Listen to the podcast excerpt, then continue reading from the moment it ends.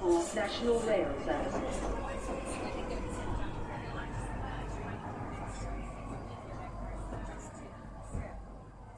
Bine ai revenit în stația Londra. Eu sunt Manuel Cheța de la manuelcheța.com și tu asculti podcastul Un Român în Londra. Suntem la episodul 282, denumit Shenfield, Here We Come. Îți dai seama, imediat ajungem la 300 de episoade, asta însemna undeva pe la jumătatea anului viitor, dacă stau să mă uit uh, bine, poate chiar în primăvară, dacă stăm să fim puțin mai atenți. Și în acest episod vreau să vorbesc despre drumul către Shenfield și despre vremurile tulburi de acum. Să nu uităm, podcastul de față este partea Think Digital Podcast Network și mă găsești pe toate platformele posibile și imposibile, printre care și pe radio.uk, unde mă găsești undeva joia pe la ora 6 seara. În fiecare joi tu poți asculta pe radio.com doar jumătate din acest episod de podcast, pentru că ei au un slot destul de scurt pentru podcastul de față, așa că poți să asculti tot episodul, bineînțeles, pe manuelcheța.com sau, bineînțeles, caută un român în Londra pe toate platformele posibile și imposibile de podcasting. Înainte de a trece mai departe, vreau să fac o recomandare de carte, efectiv ceea ce citesc eu în momentul de față. Cartea se numește Irrational Exuberance și este vorba de o carte la treia ediție scrisă de Robert J. Schiller, care este economist, a luat și premiul Nobel și el probabil uh, explică, are una dintre cele mai faine și mai complete explicații ale, să zicem, dinamicii pieței de stocuri, cum se, se zice, stock market. Pentru că te interesează, bineînțeles, să găsești firme faine în care să investești, dar te interesează și dinamica pieței respective. Degeaba vrei să te duci să cumperi mere bune dacă nu înțelegi și dinamica oamenilor din piața respectivă, cine cumpără și vinde acele mere și în ce situații. Îți trebuie să cunoști ambele părți ale monedei. Și atunci, ce, ce e important la cartea aceasta, la Irrational Exuberance, îți vorbește și de psihologia, dar și chestiunile tehnice legate de piața de acțiuni. Și atunci, într-o carte de vreo 350 de pagini, îmbină chestiuni, să zicem, teoretice, academice, cu studii făcute de către el și cu tot felul de echipe cu care a lucrat, cu părți de istorie și în felul ăsta îți arată cât de complex este sistemul ăsta de business, economie și de investiții. Toată lumea caută o soluție simplă pentru orice, pentru investiții, pentru economie și nu e niciodată o soluție simplă. De cele mai multe ori sunt, ce știu, 5, 10, 20 de factori diferiți care lucrează împreună și duc la o anumită situație. Chiar uh, și în legătură cu acel dot-com uh, boom, cu acel uh, boom din anii 93, 99, 2000 încolo. El a dat 12 factori. Și nici n-a spus că ar fi toți factorii, dar a dat 12 factori, printre care mediul politic, mediul social, modul în care se simțeau oamenii, expansiunea din asta tehnologică și, bineînțeles, modul în care s-au simțit oamenii în perioada respectivă chiar gândul lor de a participa la jocuri de noroc. Și o parte dintre oameni, odată ce au fost învățați cu ideea de jocuri de noroc, s-au gândit să joace norocul și la stock market, la piața de acțiuni. Și atunci toate chestia asta s-au strâns la un loc, 12 motive mari și late, nu singurele, desigur, și au dus la un boom extraordinar, da? ca mai apoi să ducă și la un crash extraordinar. Și chestiuni care am văzut că se întâmplă over and over again, chiar și în ultimii câțiva ani de zile, da? cum a fost 2021, când uh, a fost uh, nebunia mare cu criptomonezile. 2022 a, a fost o mică pauză și, de fapt, nu, 2021 a fost iarăși o nebunie mare criptomonezi și cu NFT-uri, 2022 puțin NFT-uri, și, 2021, pardon. În 2022, anul trecut, a fost nebunie mare cu parțial cu criptomonezi. În 2023 a fost cu AI-ul. În fiecare an a fost câte o chestie din asta mai, mai mult sau mai puțin interesantă.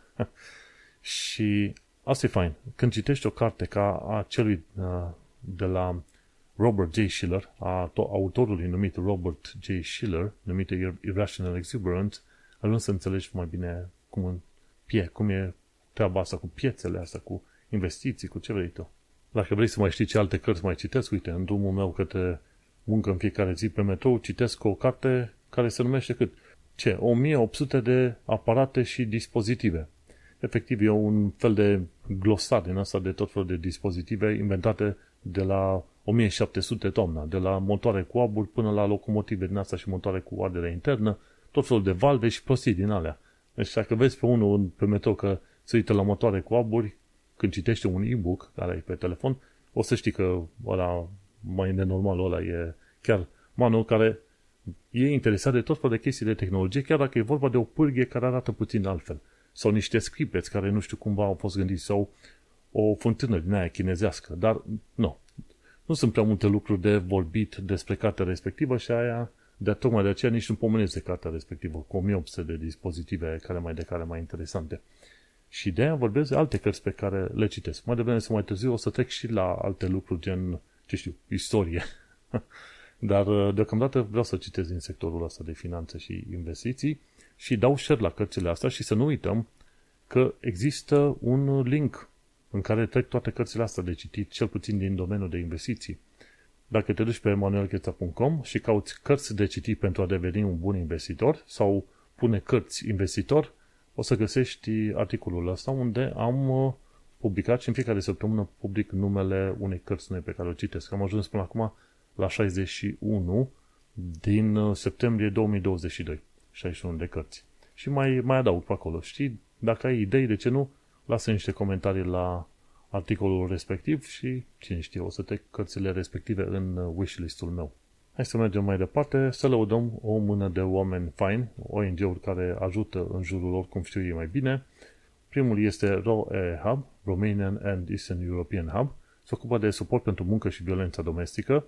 Mai apoi este de 3 Million pe Twitter. Grupul ăsta încă e strong, se ocupă în continuare de drepturile europenilor și când este nevoie, face reclamații la toate concernurile posibile și imposibile, în așa fel încât uh, cetățenii europeni să își aibă drepturile protejate în fața home office-ului. Mi se pare că în continuare home office are pe lista lor vreo câteva zeci de mii de europeni cărora nu le-a dat un răspuns.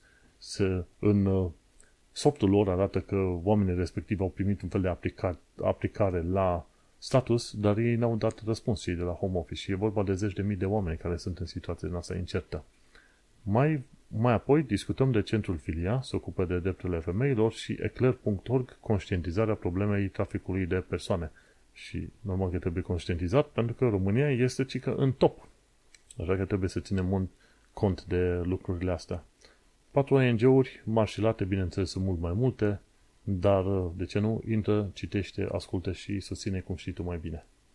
Și acum, hai să discutăm de subiectul zilei, respectiv o plimbare către Shenfield. Nu știam de Shenfield până când n-am auzit de cursele astea cu Elizabeth Line, care duc până la Reading, după aia duc la Abbey Wood și după aia la, la Shenfield. Adevărul este că nu știam că există un loc numit Abbey Wood. Nu știam că există Shenfield și multe alte lucruri. Bineînțeles, în momentul de față, pentru mine, capătul universului este efectiv capătul Londrei. pentru că nu călătoresc extraordinar de mult și de des în multe locuri, așa că pentru mine universul se termină undeva la M25 în jurul Londrei și cam atât are circulara, cred că e numai M25, nu? M25 sus, M25 jos, la est și la vest, chiar mult pe harta acum și într-adevăr, da. Acolo unde e M25 se termină și universul meu cunoscut, ca să zicem. Și, cu ocazia asta, cu ocazia, bineînțeles, a Elizabeth Line, am aflat până la urmă că, într-adevăr, este vorba de faptul că sunt localități la care aș putea ajunge chiar destul de ușor. Și avem o tehnică, partenera mea și cu mine, din când în când să ne suim în autobuze, să ne ducem cu autobuzul ore întregi, într-o anumită direcție. Arunci cumva un pin, un punct pe hartă, cât mai aproape de marginea Londrei și te duci în direcția aia să vezi cum mai arată Londra, dar pe sus, cu autobuzul. Și este o tehnică pe care o recomand multor oameni, pentru că în felul ăsta o să vezi mai multe din oraș și vezi ce-ți combine. Dacă te poți atașa de o anumită zonă, dacă îți place și poți să vezi locuri unde probabil te-ai putea muta la un moment dat. Și uite că până la urmă ne-am hotărât să mergem pe direcția Shenfield, unde este unul dintre capetele Elizabeth Line. Și am și făcut treaba asta pentru că odată ce ai ajuns acolo, după ore întregi de drum, ai vrea să te întorci destul de repede către casă. Pentru că pe autobuz, ce, ce ți ia în mod normal pe metrou 40-50 de minute, cu autobuzul facem vreo două ore, dacă nu chiar mai mult.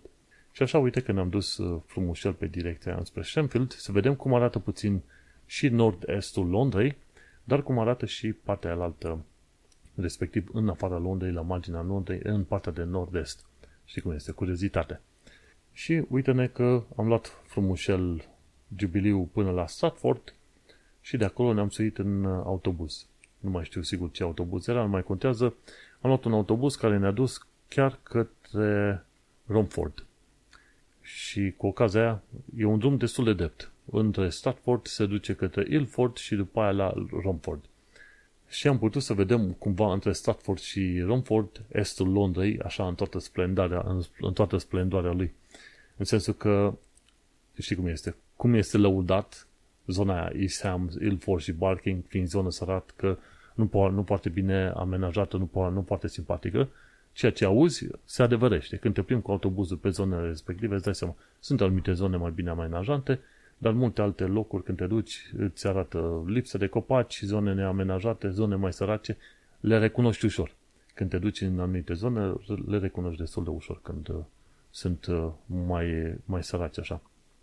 Și așa ne-am uitat, ne-am, uh, ne-am convins, după care am zis, ok, poate mai trece vreodată prin zona aia Ilford Bank, Barking, Eastham sau Dagenham, dar nu foarte des, în principiu. Știi cum este din punctul meu de vedere, zonele cele mai faine care merită într-adevăr vizitate sunt undeva sud, nord și vest. Cam așa. Estul, poate sud-vestul mai are ceva interesant de prezentat, nord-estul nu foarte.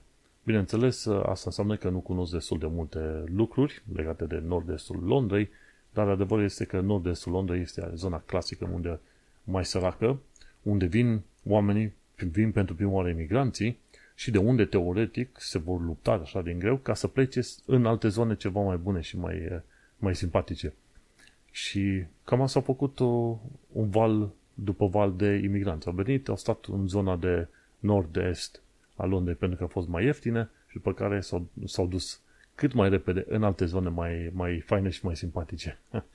Adevărul e că dacă nu vrei să te duci în zona de nord-est a Londrei, te poți duce în zone limitrofe, fie că e nord, fie că e sud, fie că e est, fie că e vest, și acolo o să găsești ceva mai ieftin. Și zonele limitrofe înseamnă că vei fi chiar uh, în afara liniilor de metrou chiar. Te duci până la capătul liniei de metrou și mai ai vreo câteva stații autobuz ca să ajungi mai în margine. Și acolo o să zici, da, e, e ceva mai ieftin. De obicei, când te duci în zonele 3-4 în Londra, deja o să fie mai, mai ieftin de locuit pe acolo. Și cu ocazia asta, uite că ne-am, ne-am convins că ceea ce ziceau oamenii de estul Londrei este cât, cât se poate de adevărat. N-am mai vizitat și Londra, zone gen London City Airport, University of East London, ne-am mai dus la un moment dat și prin uh, zona cum Plymouth uh, Peninsula și Silvertown și alte zone de genul ăla, nu toate sunt foarte rele, nu toate sunt foarte bune, dar adevărul e că pe ansamblu zici, ok, ai preferat să fii în alte zone decât respectivele. și te duci pe mai departe. Am ajuns la Romford și tot chiar, chiar râdeam la un moment dat, uite, măi, ăștia au, au gândit ciocolată rom înainte să o gândim noi în România, rom, ciocolată rom. Dar de fapt Ford înseamnă trecere de apă, un fel de pârâu, dar e vorba și de un drum care trece pe, pe la prâul respectiv, așa, îl traversează. Și tocmai de azi, Ford este o, un fel de trecere de apă. Și Rom, efectiv, nu, nu am apucat să văd mai bine de, de la ce vine. Zona respectivă în Rom, Ford seamănă foarte mult cu, fie cu Croydon, fie cu Lewisham, dacă să, să ne gândim așa. Cu cât te plimbi mai mult prin anumite zone, îți dai seama, poți să le compari cu alte, alte locuri pe care le-ai mai cunoscut. Și până în Romford nu au fost chestiuni foarte faine de vizitat. În schimb, de vizitat și de văzut. În schimb, de-a lungul drumului, ce am reușit să vedem în vreo câteva cazuri au fost uh, restaurante, restaurante da? sau magazine românești. Chiar era la un moment dat ceva cu tracul, de, uh, tracul sau ceva despre traci. Și chiar mă uit acum printre imagini, să văd poate mai am una dintre imaginele de pe acolo văzusem la un moment dat, dar uite, am găsit Tracia Land. și stai să văd dacă îmi dau să mai exact, exact și îmi dau o idee. Dar Seven Kings, dar asta unde este Seven Kings? Ne uităm. Ilford, da, era înspre, în, înspre Romford, dincolo de Ilford, și am văzut un loc, un magazin numit Tracia Land. Foarte simpatic așa. Și îți arată zona și zona e un steag cu albastru, roșu și galben magazin românesc numit Tracia Land. Și da, mi s-a părut simpatic pentru că foarte mulți oameni de obicei zic Dacia, ori România, ori Dracula, toată lumea e cu Dracula în sus, Dracula în jos. Dar ăștia a fost ceva, sunt ceva mai, cum îi zice, mai original și au pus numele Tracia Land undeva pe la Seven Kings, în zona aia, între Ilford și Romford, pe stânga, cum te duci cu, cu mașina sau cu autobuzul, cu ce mergi tu pe acolo. Și e chiar lângă un uh, magazin din ăsta, Islamic Lifestyle, nu mai știu ce, Shah Exclusive, e un magazin, e un magazin din ăsta arab, arab, persan, iranian, ceva de genul ăsta. Și Tracia Land este între Halal Food și Islamic Lifestyle și acolo vezi și Tracia Land. Dacă te duci vreodată pe acolo, în mod intenționat după ce asculta podcastul, zic că ai auzit undeva la podcastul la un român în Londra și că mi s-a părut uh, original numele lor, Tracia Land, foarte simpatică treaba asta. Alte, alte poze, să zicem, sau alte locuri interesante nu mi s-au părut în mod obligatoriu sau necesar, deși de-a lungul drumurilor noi am văzut mai multe magazine din astea românești, ca să zic așa. Și ne ducem pe mai departe. De la Romford încolo, e bine, situațiile sunt nițel mai diferite. De la Romford încolo vezi mai multă vegetație. Oamenii au spațiu mai mare, deja acolo cred că e zona 4 spre 5 și contează foarte mult să ai copaci pe străzi. Pe străzi, pe străzile principale, copaci în zona ta, parcuri suficient de mari, deși dacă stai să te uiți chiar și în zona asta, cum, cum, cum zice, și în Ilford ai câteva parcuri destul de măricele, ca să zic așa, e Barking Park, de exemplu, Barking Sports House and Gym, sau e un alt parc numit în zona aia Parslows Park. Deci sunt, sunt zone foarte interesante, între, din, din cauza faptului că zonele sunt mai sărace, nu ai tu așa de mult curaj să mergi spre parcurile alea, mai ales seara. Mergând pe mai departe, după Romford, ne-am dus către Brentwood. Și deja locurile arată mai interesante și mai faine. După Romford e urci un deal, urci un deal de chiar destul de mult. Și dacă te uiți și să zicem că stai undeva în centrul Londrei și te uiți înspre nord-est și vezi deal, să știi că probabil e după Romford în direcția aia, înspre Brentwood. Chestia interesantă, Brentwood e o localitate în afara Londrei, efectiv în afara Londrei, dar la care ajungi cu autobuz din, uh, de la TFL și nu-i tot una cu Brent. Brent este o zonă din nord-vestul Londrei, care este un, uh, cum îi zice, un borough, un fel de district numit Brent. Pe când ăștia la alții cu localitatea lor e Brentwood, în nord-estul Londrei, în afara Londrei. Și e interesant de văzut cum autobuzele de la TFL reușesc să meargă dincolo de M25 în afară, în localitățile din afară. Și chiar, chiar mă distrează treaba asta. Și așa că ne-am dus în Brentwood și am făcut și câteva poze. E o suburbie chiar foarte simpatică. Aerul curat, ne, ne cam bucurăm ne, că undeva prin zona Canary Wharf aerul este relativ curat și fain și frumos mirositor. Când te duci în Brentwood și Shenfield, îți dai seama că aerul e mult mai fain și mai curat. Se vede că acolo au mai multă vegetație, mai multă natură decât uh, prin părțile astea ale Londrei. Și în Brentwood ne-am permis să ne plimbăm puțin de acolo-colo. E bine că Brentwood și Shenfield ambele sunt pe linia asta, Elizabeth Line. Și e foarte simpatic pentru că Elizabeth Line pleacă din Shenfield odată la 10-15 minute. Și chiar, chiar m-a disat la un moment dat, uite, am văzut Brentwood Crepes. Și chiar o să vreau să vizităm. Crepes sunt clătite. Și aș vrea să vizităm într-o zi zona respectivă, mâncăm și noi o clătită, o împărțim uh, pe din două, pe din trei, pe din cinci. În continuare, pe la Brentwood, ăștia încă au și ei obiceiurile astea care, pe care le vezi prin Londra să pună o plăcuță pe bănci. Bineînțeles, cineva sponsorizează la autoritățile locale și pe aia vezi, vezi puse semne din asta pe bănci. Dedicated to the memory of George Alwyn Tony Hodges, who lived and worked in the Brentwood area for many years. Sunt dedicații din asta. Nu, nu știu dacă sunt foarte multe în uh, România în stilul ăsta, dar e simpatic să vezi câte o dedicație din asta pe băncile respective. Și am făcut câteva poze pe acolo. Pot să mă bucur că ăsta, cum îi zice, telefonul ăsta pixelul este foarte bun pentru că face, o, face poze chiar rapid și bine organizate. Și ne-a plăcut ce am văzut în Brentwood. Este o zonă suburbană, o suburbie simpatică. Ne-am uitat la un moment dat și la prețuri. Pentru chirie și de cumpărat sunt destul de scumpe. când stai în Londra, bineînțeles, te înveți cu prețurile foarte mari de Londra, dar uh, când ești din Londra, parcă ai vrea să vezi prețuri mai ieftine. Dar nu e așa de... Nu ăsta este cazul. Dar fiindcă este commuter town, cum se spune în engleză, să vii din zona respectivă, e destul de ușor în Londra, bineînțeles că foarte multe chestiuni sunt scumpe. Dar ceva mai ieftine decât în, în Londra. În Londra, să zicem, o casă la 700 de mii ar fi foarte mică și amărâtă și cine știe prin ce zone, trebuie să te duci în zona 3-4. În Brentwood, la 700 de mii, găsești o casă destul de frumușică. 700 de mii de lire. nu sunt bani puțini. Și îți dai seama cam ce oameni își permit să trăiască în zona Brentwood, ok? Că nu e chiar orice.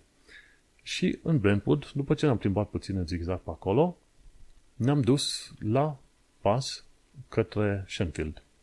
Între Brentwood și Shenfield nu mai este autobuz de la TFL, trebuie să plătești niște bani în plus pentru autobuzele regionale din, dintre localitățile respective. Dar ne-am uitat pe Google Maps și ne-a spus că e o jumătate de oră de mers pe jos, așa că în jumătatea aia de oră ne-am dus uh, pas cu pas către Shenfield. Și ai trotuar. Ne făceam griji că nu aveam trotuar între astea două localități, dar sunt chiar bine conectate și nici nu-ți dai seama când se termină Brentwood și când începe Shenfield-ul. Și am mers frumușel pas cu pas către, către Shenfield, printre copaci, prin zonă foarte frumos uh, împădurită și am ajuns chiar și la un parc pe care vrem să-l mai, uh, vrem să-l mai vizităm. Se numește Courage Playing Fields. Și eu citeam acolo că are, e voie să faci camping Până când partenerul mi-a zis, nu citește mai încolo, că de fapt n-ai voie să faci camping aici. Ups, da. Și e bun. Și o să vizităm și parcul ăla să vedem cum, uh, cum este. La fel, ne-am uitat la prețuri de case și de închiriere în Shenfield, tot așa că în Brentwood destul de scump, dar uh, ne-a plăcut locul. Era și zi de partiuri, cred că era un weekend și lumea era destul de fericită, ieșită la oraș, la, la oraș, la, da, chiar la oraș, la plimbări, la party, la ce vrei tu pe acolo. Loc destul de fain și primitor, n-am văzut foarte multe pentru că era și seară, dar ne-am promis să mergem mai din zi ca să vedem uh, locurile mai pe măsură. Și acolo în Sheffield, bineînțeles că am găsit la un moment dat și un restaurant din asta sau un fast food uh, turcesc cu mâncare făcută chiar la cărbuni. Ne-am promis să vizităm uh, locul ăla obligatoriu. Și găsești chestia aia, fast food-ul respectiv, chiar lângă stația de tren de la Sheffield. Chiar acolo de unde iei și Elizabeth Line-ul. Și bineînțeles sunt o fel de alte magazine, o să vezi că magazine, magazine din astea de franciză le găsești și în Brentwood și în Shenfield. Brentwood arăta destul de mult, uh, semăna destul de mult cu un uh, oraș din uh, vestul Londrei numit Windsor, unde teoretic este una dintre casele oficiale sau cast- este unul dintre castelele oficiale ale regalității. Windsor Castle. Dar uh, cam, cam semănau între ele, Windsor și Brentwood. Numai că Brentwood este oraș de commuter town, ca să zicem uh, așa. Și după ce am stat puțin timp în Shenfield, am luat repede Elizabeth Line. În 40 de minute eram deja în Whitechapel și de acolo destul de repede am putut merge către Canary Wharf, către zona noastră. Asta este un lucru pozitiv. De fiecare dată când te muți într-un anumit loc unde e mai departe de metrou, în mod sigur vrei să fii lângă liniile de tren care ajung repede în oraș. Dacă ești în zona de sud a Londrei și, să zicem, prin Bromley, Orpington, Chesterfield, ceva de genul ăsta, vrei să fii lângă stația de tren și eventual să ții un tren la rapid care să te ducă la London Bridge în 25-30 de minute. În felul ăsta poți să faci naveta, dar te și costă. Noi am plătit vreo 7 lire și ceva de la Shenfield către către Canary Wharf. Nu e tocmai ieftin. Și dacă dai 7 lire pentru drum, alte 7 lire pentru celălalt drum în fiecare zi, dacă faci navetă în fiecare zi, ar fi destul de scump.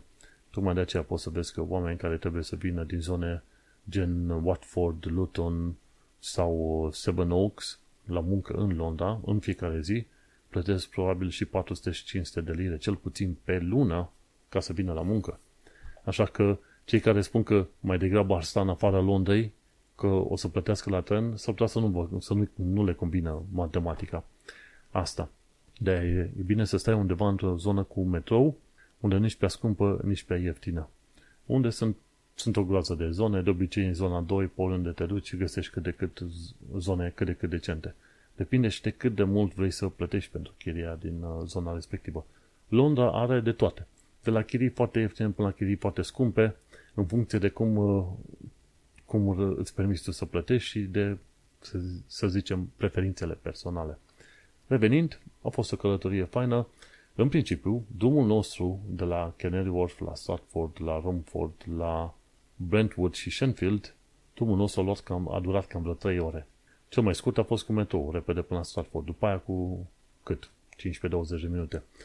La Stratford am mers cu autobuzul timp de o oră până la Romford și după aia de acolo am mai luat un alt autobuz care ne-a dus o oră către Brentwood și după aia de acolo am mers pe jos o altă jumătate de oră către Shenfield. Deci, când călăt- gândești călătorii de genul ăsta, trebuie să pleci destul de devreme, să ai timp destul să verifici zonele respective și pe aia să te întorci. Londra este enormă.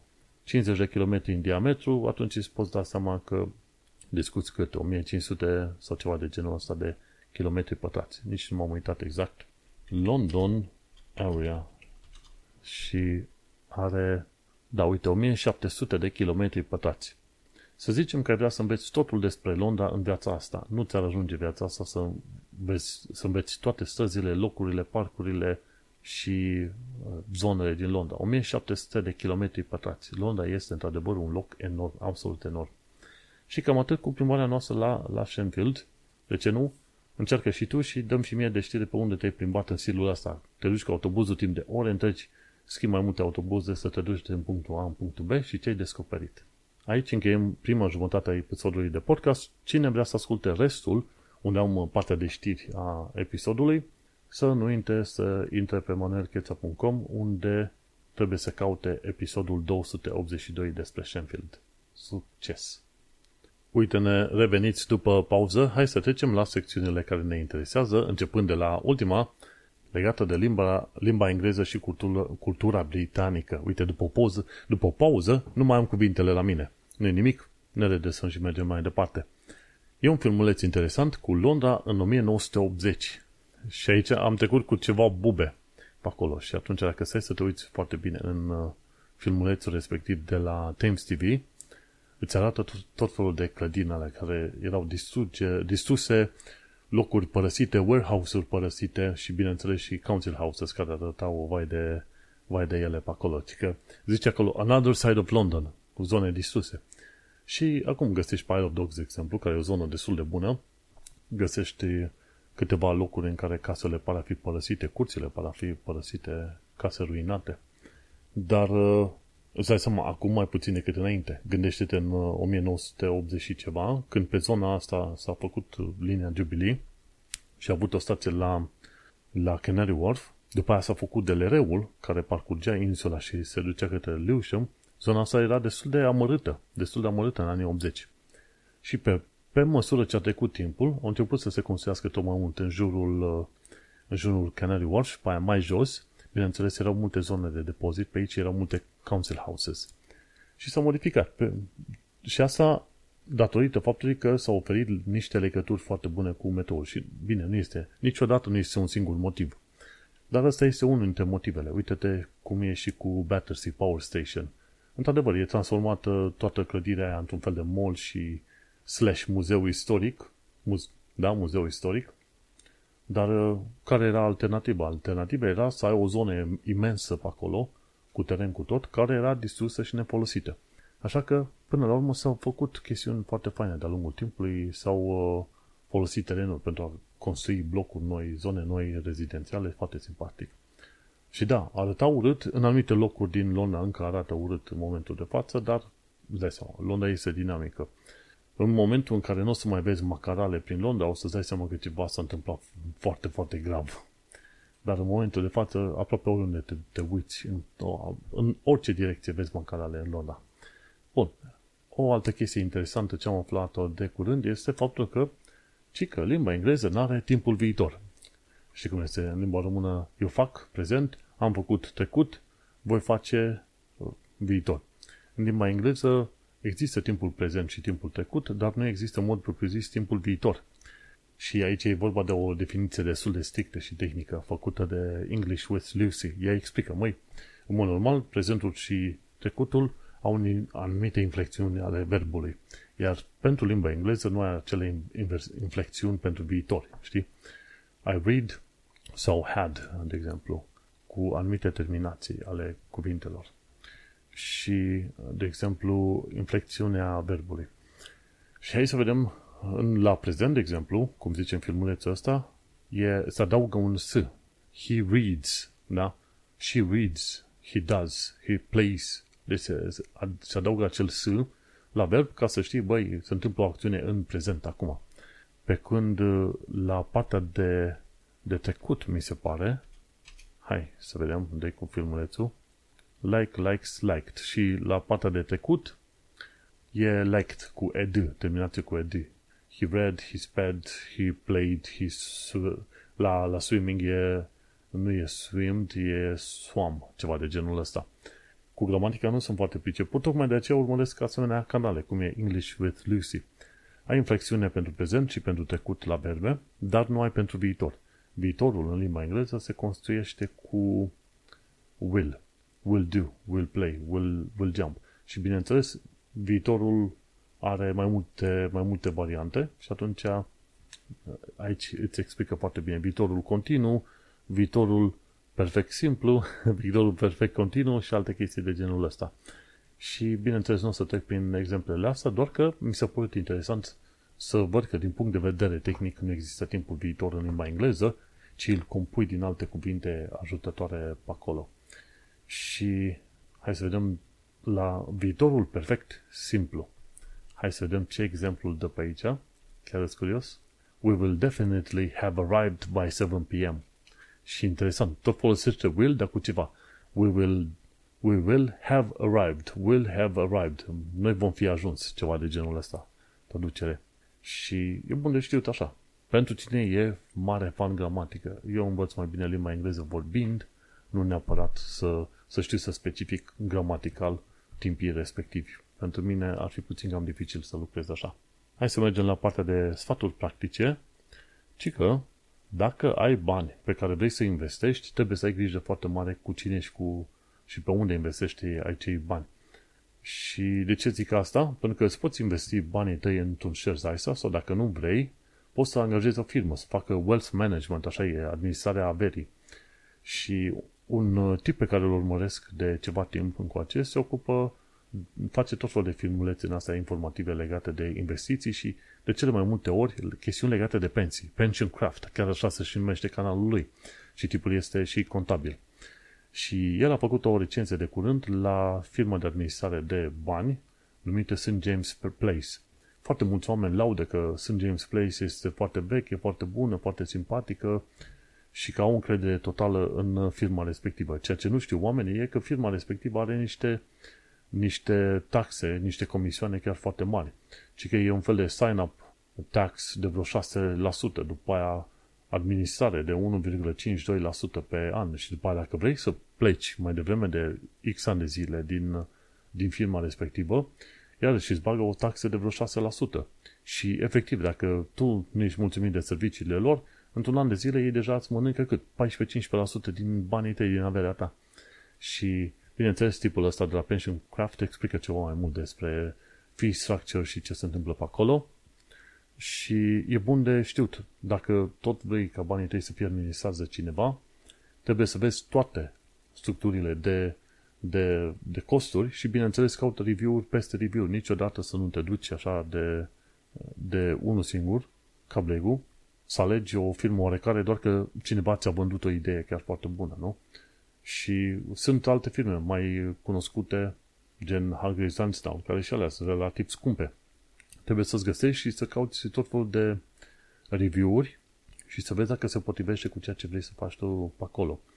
Pentru că te-ar costa enorm de mult. De exemplu, la Hargreaves Lansdowne, dacă îți faci un share ISA unde e protejat de taxe, plătești 12 lire pe tranzacție dacă vrei să cumperi acțiuni, după care mai plătești și 50 de lire pe an ca să folosești platforma și mai, dacă cumperi acțiuni în afara UK-ului, atunci va trebui să plătești și 1% din valoare totală, 1% ca un fel de taxă de foreign exchange, de schimb valutar, cumva, ceva de genul ăsta. Și trebuie să te gândești foarte bine dacă costurile astea ți să îți convin și în, se potrivesc în structura ta, în activitățile tale de zi cu zi. În tot fel de lucruri trebuie să te uiți foarte atent la costuri, efectiv banii pe care îi dai. Pentru că efectiv îți banii te munciți din greu și trebuie să știi unde se duc și în ce măsură se, se duc în, în zonele respective. Și de cele mai multe ori, sfatul meu este să își deschide oamenii un share ISA și să își pună banii într-un S&P 500, de exemplu, într-un index fund. Îi pui acolo și ce bani poți să strângi, îi pui acolo și îl lași. După 10 ani de zile, teoretic ar trebui să se dubleze acei bani. Nu e mare lucru, adică ai vrea să, să fie mai mulți bani, atâta, dar știi cum este. Pentru efortul depus, să știi că investind într-un fond din asta de investiții, într-un index fund, poți după 7 sau 10 ani de zile să ai mai mulți bani decât ai pus, acolo e un lucru, e un lucru chiar foarte fain. Sunt mai multe de discutat pe treaba asta, dar uh, asta cu altă ocazie. Oricum, griji de mare St. James Place este foarte, foarte scump și s-ar putea să fie o capcană enormă pentru oameni. O altă informație practică, ci că grijă foarte mare la furtul de adrese făcut de magazine care vând pe Amazon. Și am pomenit de chestia asta de mai multe ori. Sunt tot fel de magazine care vor să vândă în UK. Ca să vândă în UK, Amazon nu le permite decât dacă au adresă de UK. Și atunci ce fac ea? Sunt uh, tot fel de magazine din China. Se uită, se, se bagă pe Google Maps, caută o hartă, o adresă oarecare și atunci se duc pe Companies House, pe site-ul de la guvernul UK și își introduc detalii de firmă pe Companies House, repede, cu adresa random pe care au găsit-o. Și de la Companies House au un sistem atât de prost încât nici nu verifică dacă la adresa respectivă e firma cu tare, să facă o confirmare sau ceva, nimic. Pur și simplu acceptă adresa aia. Și atunci, când vin tot fel de notificări pentru HMRC, vin pe adresa respectivă, fără să se întrebe dacă există cineva acolo și dacă chiar are dreptul să aibă firmă. Și asta mi s-a părut o, o chestie absolut idiotă, dacă pot să numesc cumva, pentru că n-ai cum să accepti asemenea lucruri ca Company's House fără să faci o verificare, o validare a adresei respective. Să zici, băi, uite, trimitem un cod prin poștă, direct la adresa cu tare și dacă acel cod nu este introdus pe platforma noastră după un timp de, atunci ștergem adresa și nu, nu acceptăm la firma respectivă, la Company's House. Un uh, bărbat, undeva din nordul Londrei, nu nord, nordul Londrei, ci al Angliei, s-a pomenit la un moment dat cu 10.000 de firme trecute pe casa lui, pe adresa lui pe acolo. Și aici Marsi pare că nu avea probleme mari, doar că îi trimitea mii de plicuri. Omul e acasă, era inundat omul. Și se pare că asta a fost acum un an și ceva când am vorbit. Se pare că cei de la Company, Company House nu se mișcă. Și acum a apărut și la BBC și la The Guardian și multe alte locuri. E, e foarte ciudat că n-au avut un sistem gândit în care să faci validarea adresei. Este, ce știu, primul lucru pe care îl faci întotdeauna când lucrezi cu clienții, una dintre considerațiile care trebuie avute acolo ca, ca prim lucru este cum, cum pot clienții slash utilizatorii frauda sistemul nostru. A, și la bănci și în tot, tot felul de servicii financiare, întotdeauna există o echipă dedicată fraudei. Ok, cum analizăm chestiuni de fraude și cum blocăm frauda. Și mi se pare, mi se pare o chestie absolut extraordinară. Cum am pățit și noi aici la locuința asta, cineva să, să ne scoată de pe contul nostru de apă, doar pentru că s-au dus la, la ăștia la alții, la Thames Water și au spus, ok, locuim în uh, adresa X. Și cei de la Thames Water, ok, bun, îți trecem pe, pe numele tău contul de apă a omului, fără niciun fel de verificare, fără nicio confirmare și foarte curând o să trimit și la ombudsman o plângere la adresa Thames Water, pentru că nu mi-au răspuns înapoi de ce m-au scos de pe contul meu uh, obișnuit. Și anumite chestiuni se întâmplă mult prea ciudat și mult prea simplu așa și de aia trebuie să ai grijă foarte mare la furtul de adresă. Când primești un plic de la HMRC, chiar dacă nu-i pe numele tău, deschide plicul. Odată ce a venit un plic pe adresa ta și de la ceva oficial, e, e în dreptul tău să deschizi plicul respectiv, să afli despre ce este vorba, că s-ar putea să fie chiar și fraudă sau fur de identitate, ceva de genul ăsta. Și îți dai seama, e, e vorba aici de cazul unei uh, femei și pe numele ei Maggie Upton și care locuiește în City of London. Fiind centrul Londrei, unde ce adres aleg ăștia? Pac, repede, din centrul Londrei. Și ci că procesul de a te scoate din, ca adresă din Companies House e mult mai dificil decât uh, acela de a te trece la Companies House, ceea ce e o prostie, nu? Te costă doar 12 lire să uh, înregistrezi o firmă la Companies House, dar după aia petreci nu știu câte săptămâni ca să-i uh, spui, știi? Un, un alt apartament din centrul Londrei, identificat de către BBC London, avea 4.000 de adrese, 4.000 de firme înregistrate la adresa respectivă. Te doare capul, știi? Și cei de la Companies House se plâng că n-au, n-au suficient de multe puteri. Păi, băi, ca să scoată mai repede adresele uh, fraudă, păi, mă, până să ajungi în punctul ăla în care să îți trebuiască puterea să scoți adresa, pune un, un sistem, un procedeu prin care verifici și validezi adresele respective. Mi se pare destul de idiotă treaba asta.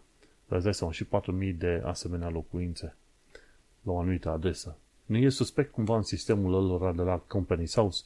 Băi, hai să punem, uh, facem tracking și dacă vedem că mai mult de 2-3 firme pe o anumită adresă apar, ok, hai să facem verificări. E adresă rezidențială? Bun, de ce, așa, de ce apar așa de multe firme? Și nu e mare lucru să faci chestia asta, un sistem de reporting intern. Efectiv nu e mare lucru, dar e suspect și ciudat. Hai să mergem mai departe la alte informații practice, ci că ce trebuie să faci pentru a scrie un testament. Aici oamenii iau foarte în serios chestii de genul ăsta și nimeni nu se uh, umflă în pene când se discută de chestiuni foarte, foarte serioase legate de testament. Și Citizens Advice, de exemplu, are acolo uh, o pagină foarte mare legată de chestii de, de testament. Și în principiu contează foarte mult, chiar și dacă ești căsătorit, contează să ai un testament ca să fie foarte clar unde și cine se duce și ce alege pe acolo. Ce este important de știut e că în principiu ar fi bine să vorbești cu un avocat. Dacă ești partea unui sindicat, sindicatul respectiv o să-ți dea, ce știu, uh, servicii de scriere de testament gratuite, teoretic gratuite. Și în principiu îți trebuie doi martori pentru testamentul respectiv, îți trebuie un executor de testament, de executorul poate să fie și, și uh, o firmă de avocatură, deci nu e problemă foarte mare, poate să fie o persoană cunoscută sau mai degrabă îți alegi firmă de avocatură. Iar testamentul respectiv nu trebuie să-l ții tu la tine acasă, să-ți faci griji, măi, ce se întâmplă cu el dacă nu cumva îl pierd. Testamentul poate fi ținut și la firma de avocatură și la un contabil sau poți să-l ții la un birou special. Cred că au zis aici la Citizen Advice. E un birou special unde se poate ține un asemenea testament și se poate înscrie și online detaliile respective. Zice Principal Registry of the Family Division. Family Division. O familie, vai, de cap meu. Principal Registry of the Family Division și acolo te poți înscrie la Principal Registry, să trece testamentul tău și să zicem că trec mulți ani. Lumea a uitat de testament, ai uitat și tu pentru că nu, probabil nu mai există pe planeta asta. Cineva care ar, uh, cum îi zice, a, și trebuie trimis la Probate Department. Deci trimiți la Probate Department Principal Registry of the Family uh, Division. Și e în Londra chestia asta. Și, în principiu, dacă cineva știe că ar trebui să primească de pe urma testamentului ceva beneficii, poate să caute la Probate Department, Principal Registry of the Family Division, poți să introducă numele tău, plătesc ei o taxă de 5 lire pentru a primi detaliile alea și sunt informați dacă într-adevăr există un testament pe numele persoanele respective. Și după de acolo încolo se poate discuta cu avocați și așa mai uh, departe. Și, în principiu, cei care își fac un testament pot să și-l uh, înregistreze și cu o firmă numită Certainty, certainty.co.uk și atunci cineva poate să caute în bază de date de la Certainty, băi, uite dacă e ceva pe acolo sau cum. Deci e, e interesant. Oricum, e important și discuții de genul ăsta trebuie avute fără, fără ca oamenii să se umple iurea în pene și îmi place cel puțin că aici în, în UK discuțiile de genul sunt uh, normale, normale la cap, ca să zicem așa. Și cam asta cu informațiile practice.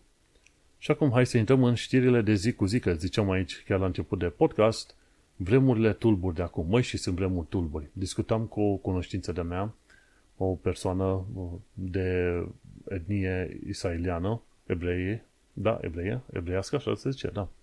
Și zicea, măi, când trec prin anumite zone gen uh, Whitechapel sau prin centrul Londrei sau când văd manifestațiile astea, deja mi se face foarte mare frică Deși persoana respectivă nu știu dacă a fost vreodată în Israel, nici nu știu dacă e de acord cu faptul că Israel uh, a instaurat un fel de blocaj în jurul Gazei și acolo e luptă foarte mare împotriva teroriștilor Hamas în Gaza, dar îmi spunea că este foarte mare teamă și chiar și citeam în perioada asta tot felul de articole legate de evrei din Londra, cum sunt foarte speriați de ceea ce se întâmplă pe, pe, și în Londra la un, la un moment dat, pentru că modul în care s-au creat aceste proteste, că Free Palestine și ce vrei tu pe acolo, e foarte interesant. N-am văzut la niciunul dintre proteste astea să fie condamnat Hamas, care este un grup terorist, ok?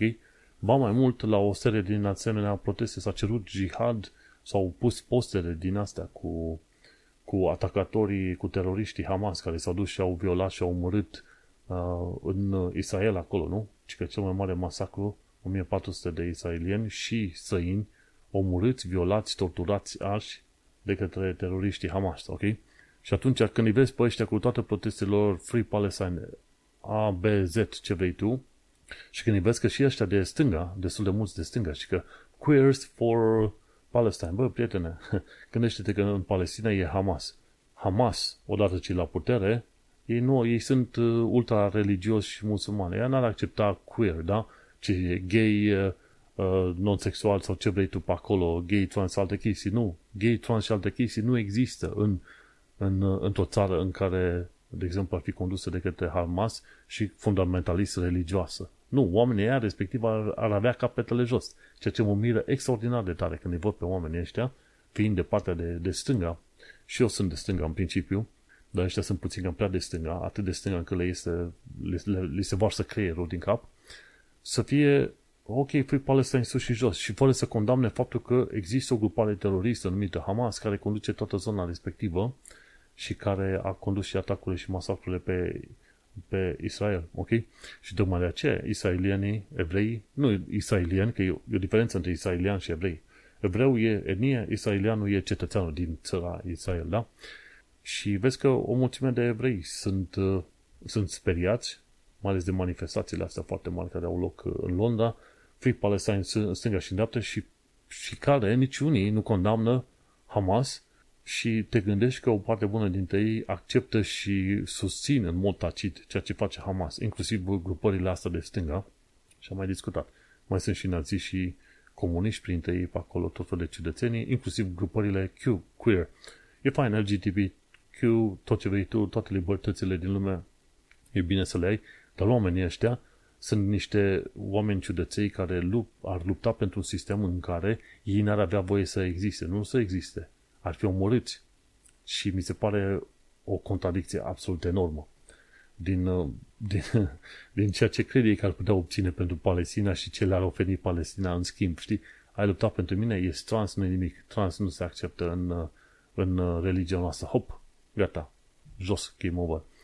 Și sunt tot fel de discuții în asta foarte ciudate care trebuie avute, printre care ceasefire, sus și jos. Măi, ceasefire ar fi bun dacă la un moment dat Hamas s-ar, s-ar preda. Dar atâta timp cât Hamas conduce toată fâșia Gaza, uh, armata israeliană este nevoită să trebuiască să treacă prin toată fâșia Gaza, să pună mâna și să elimine efectiv gruparea Hamas.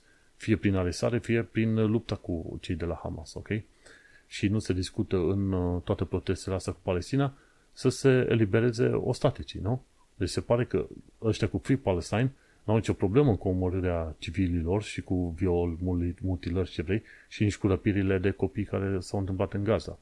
Deci, uh, în momentul în care vii și îți cer nu știu ce drepturi, dar zici că este ok să faci cele mai mari atrocități de pe lume, parcă nu mai, uh, nu-ți mai atragi, să zicem, uh, fani în jurul tău în momentul ăsta, da? Ai fi crezut mai mult dacă, într-adevăr, ăștia cu Free Palestine ar fi condamnat Hamas și ar fi cerut Hamas, ok, returnează oamenii răpiți.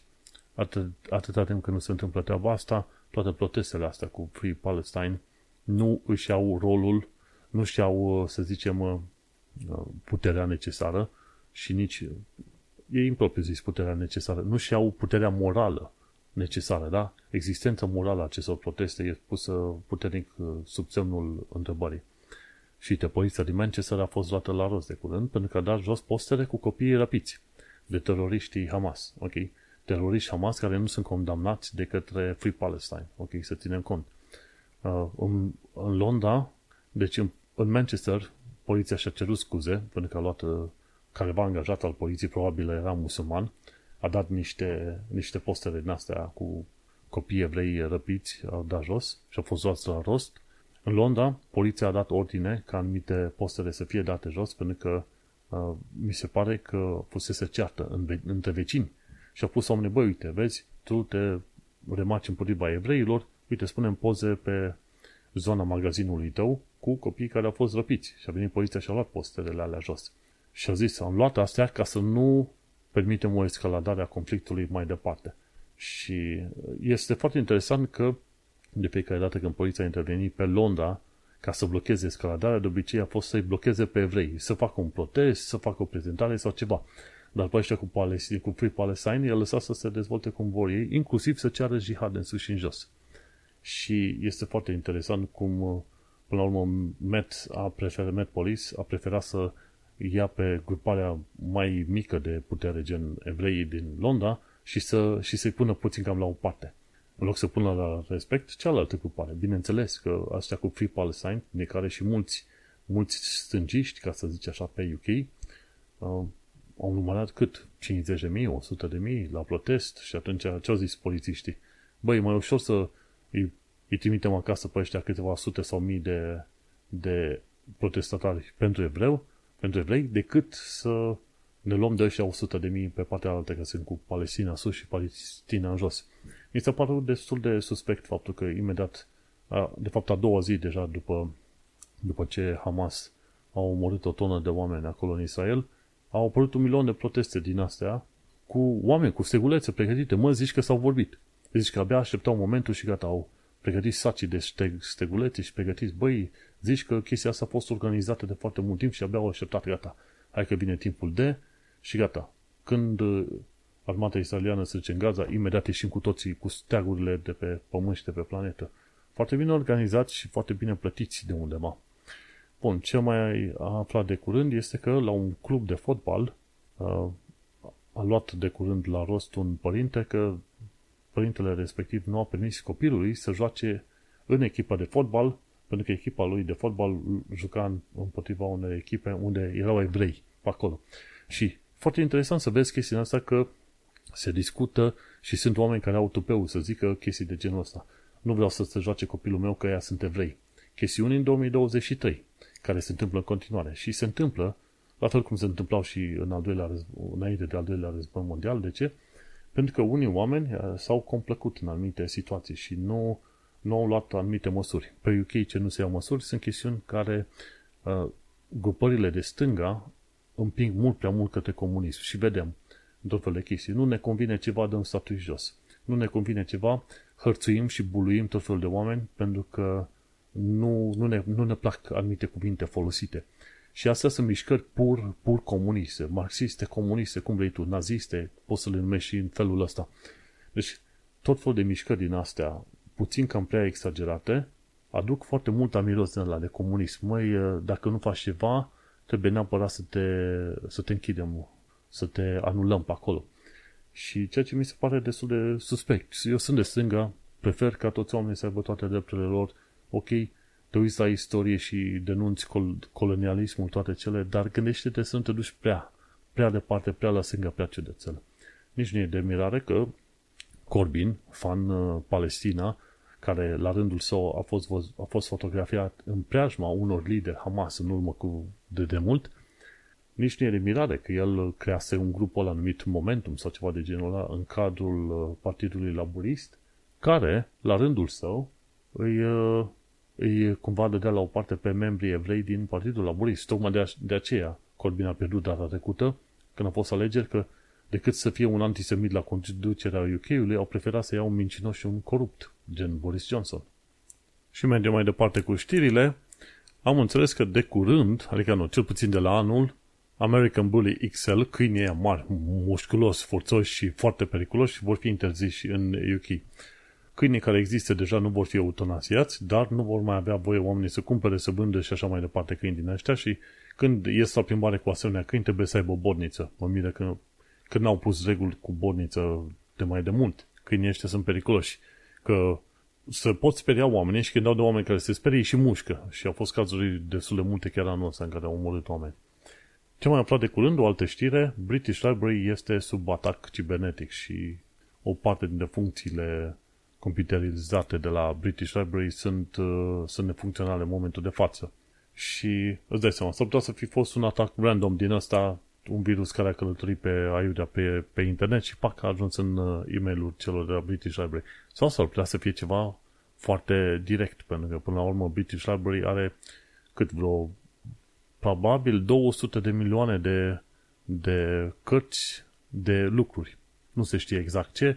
Sunt 13,5 milioane de cărți printate și restul 100 și de milioane de alte lucruri pe care le au acolo în British Library. Deci te putea aștepta să fie o țintă pentru tot fel de grupuri din alea, probabil chiar și pentru oameni din zona Iranului.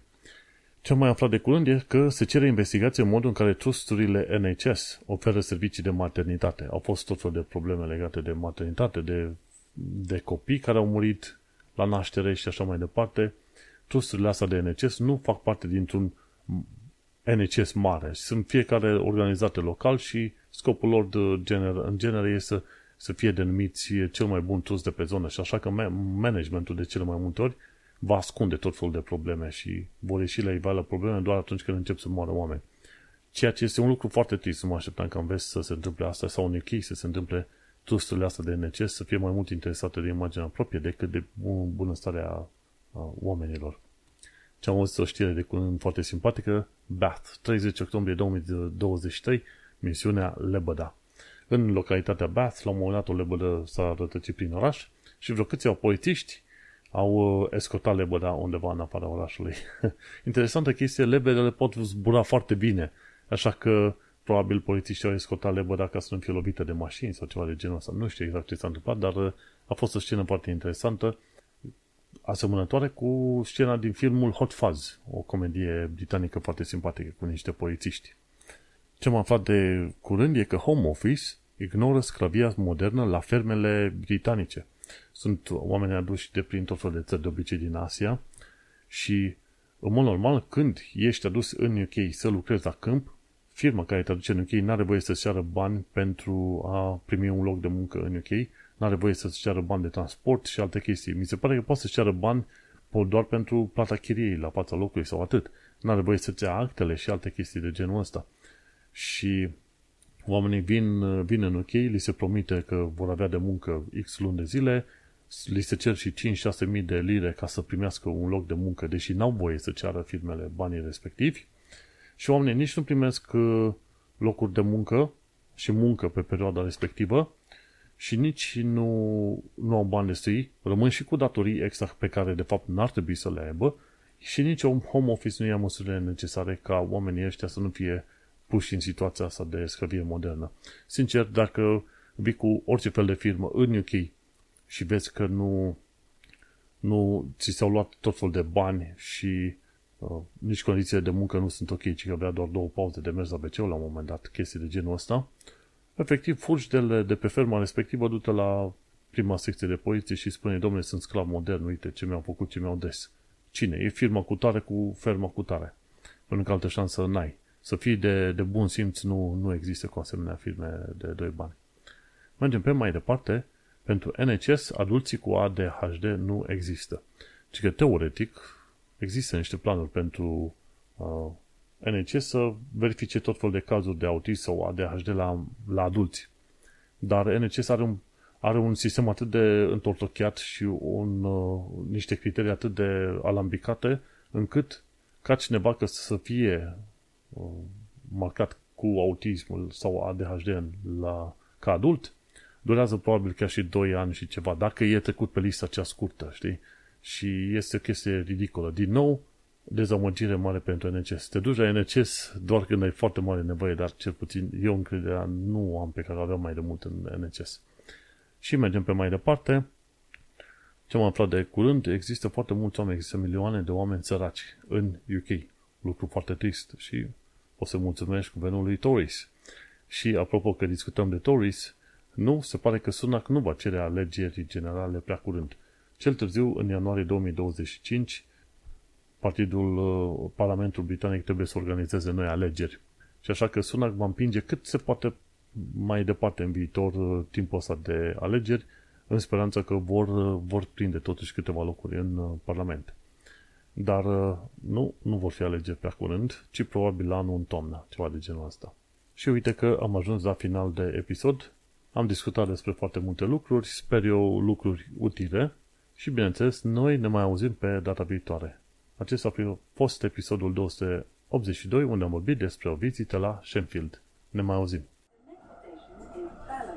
Change here for National Rail Services.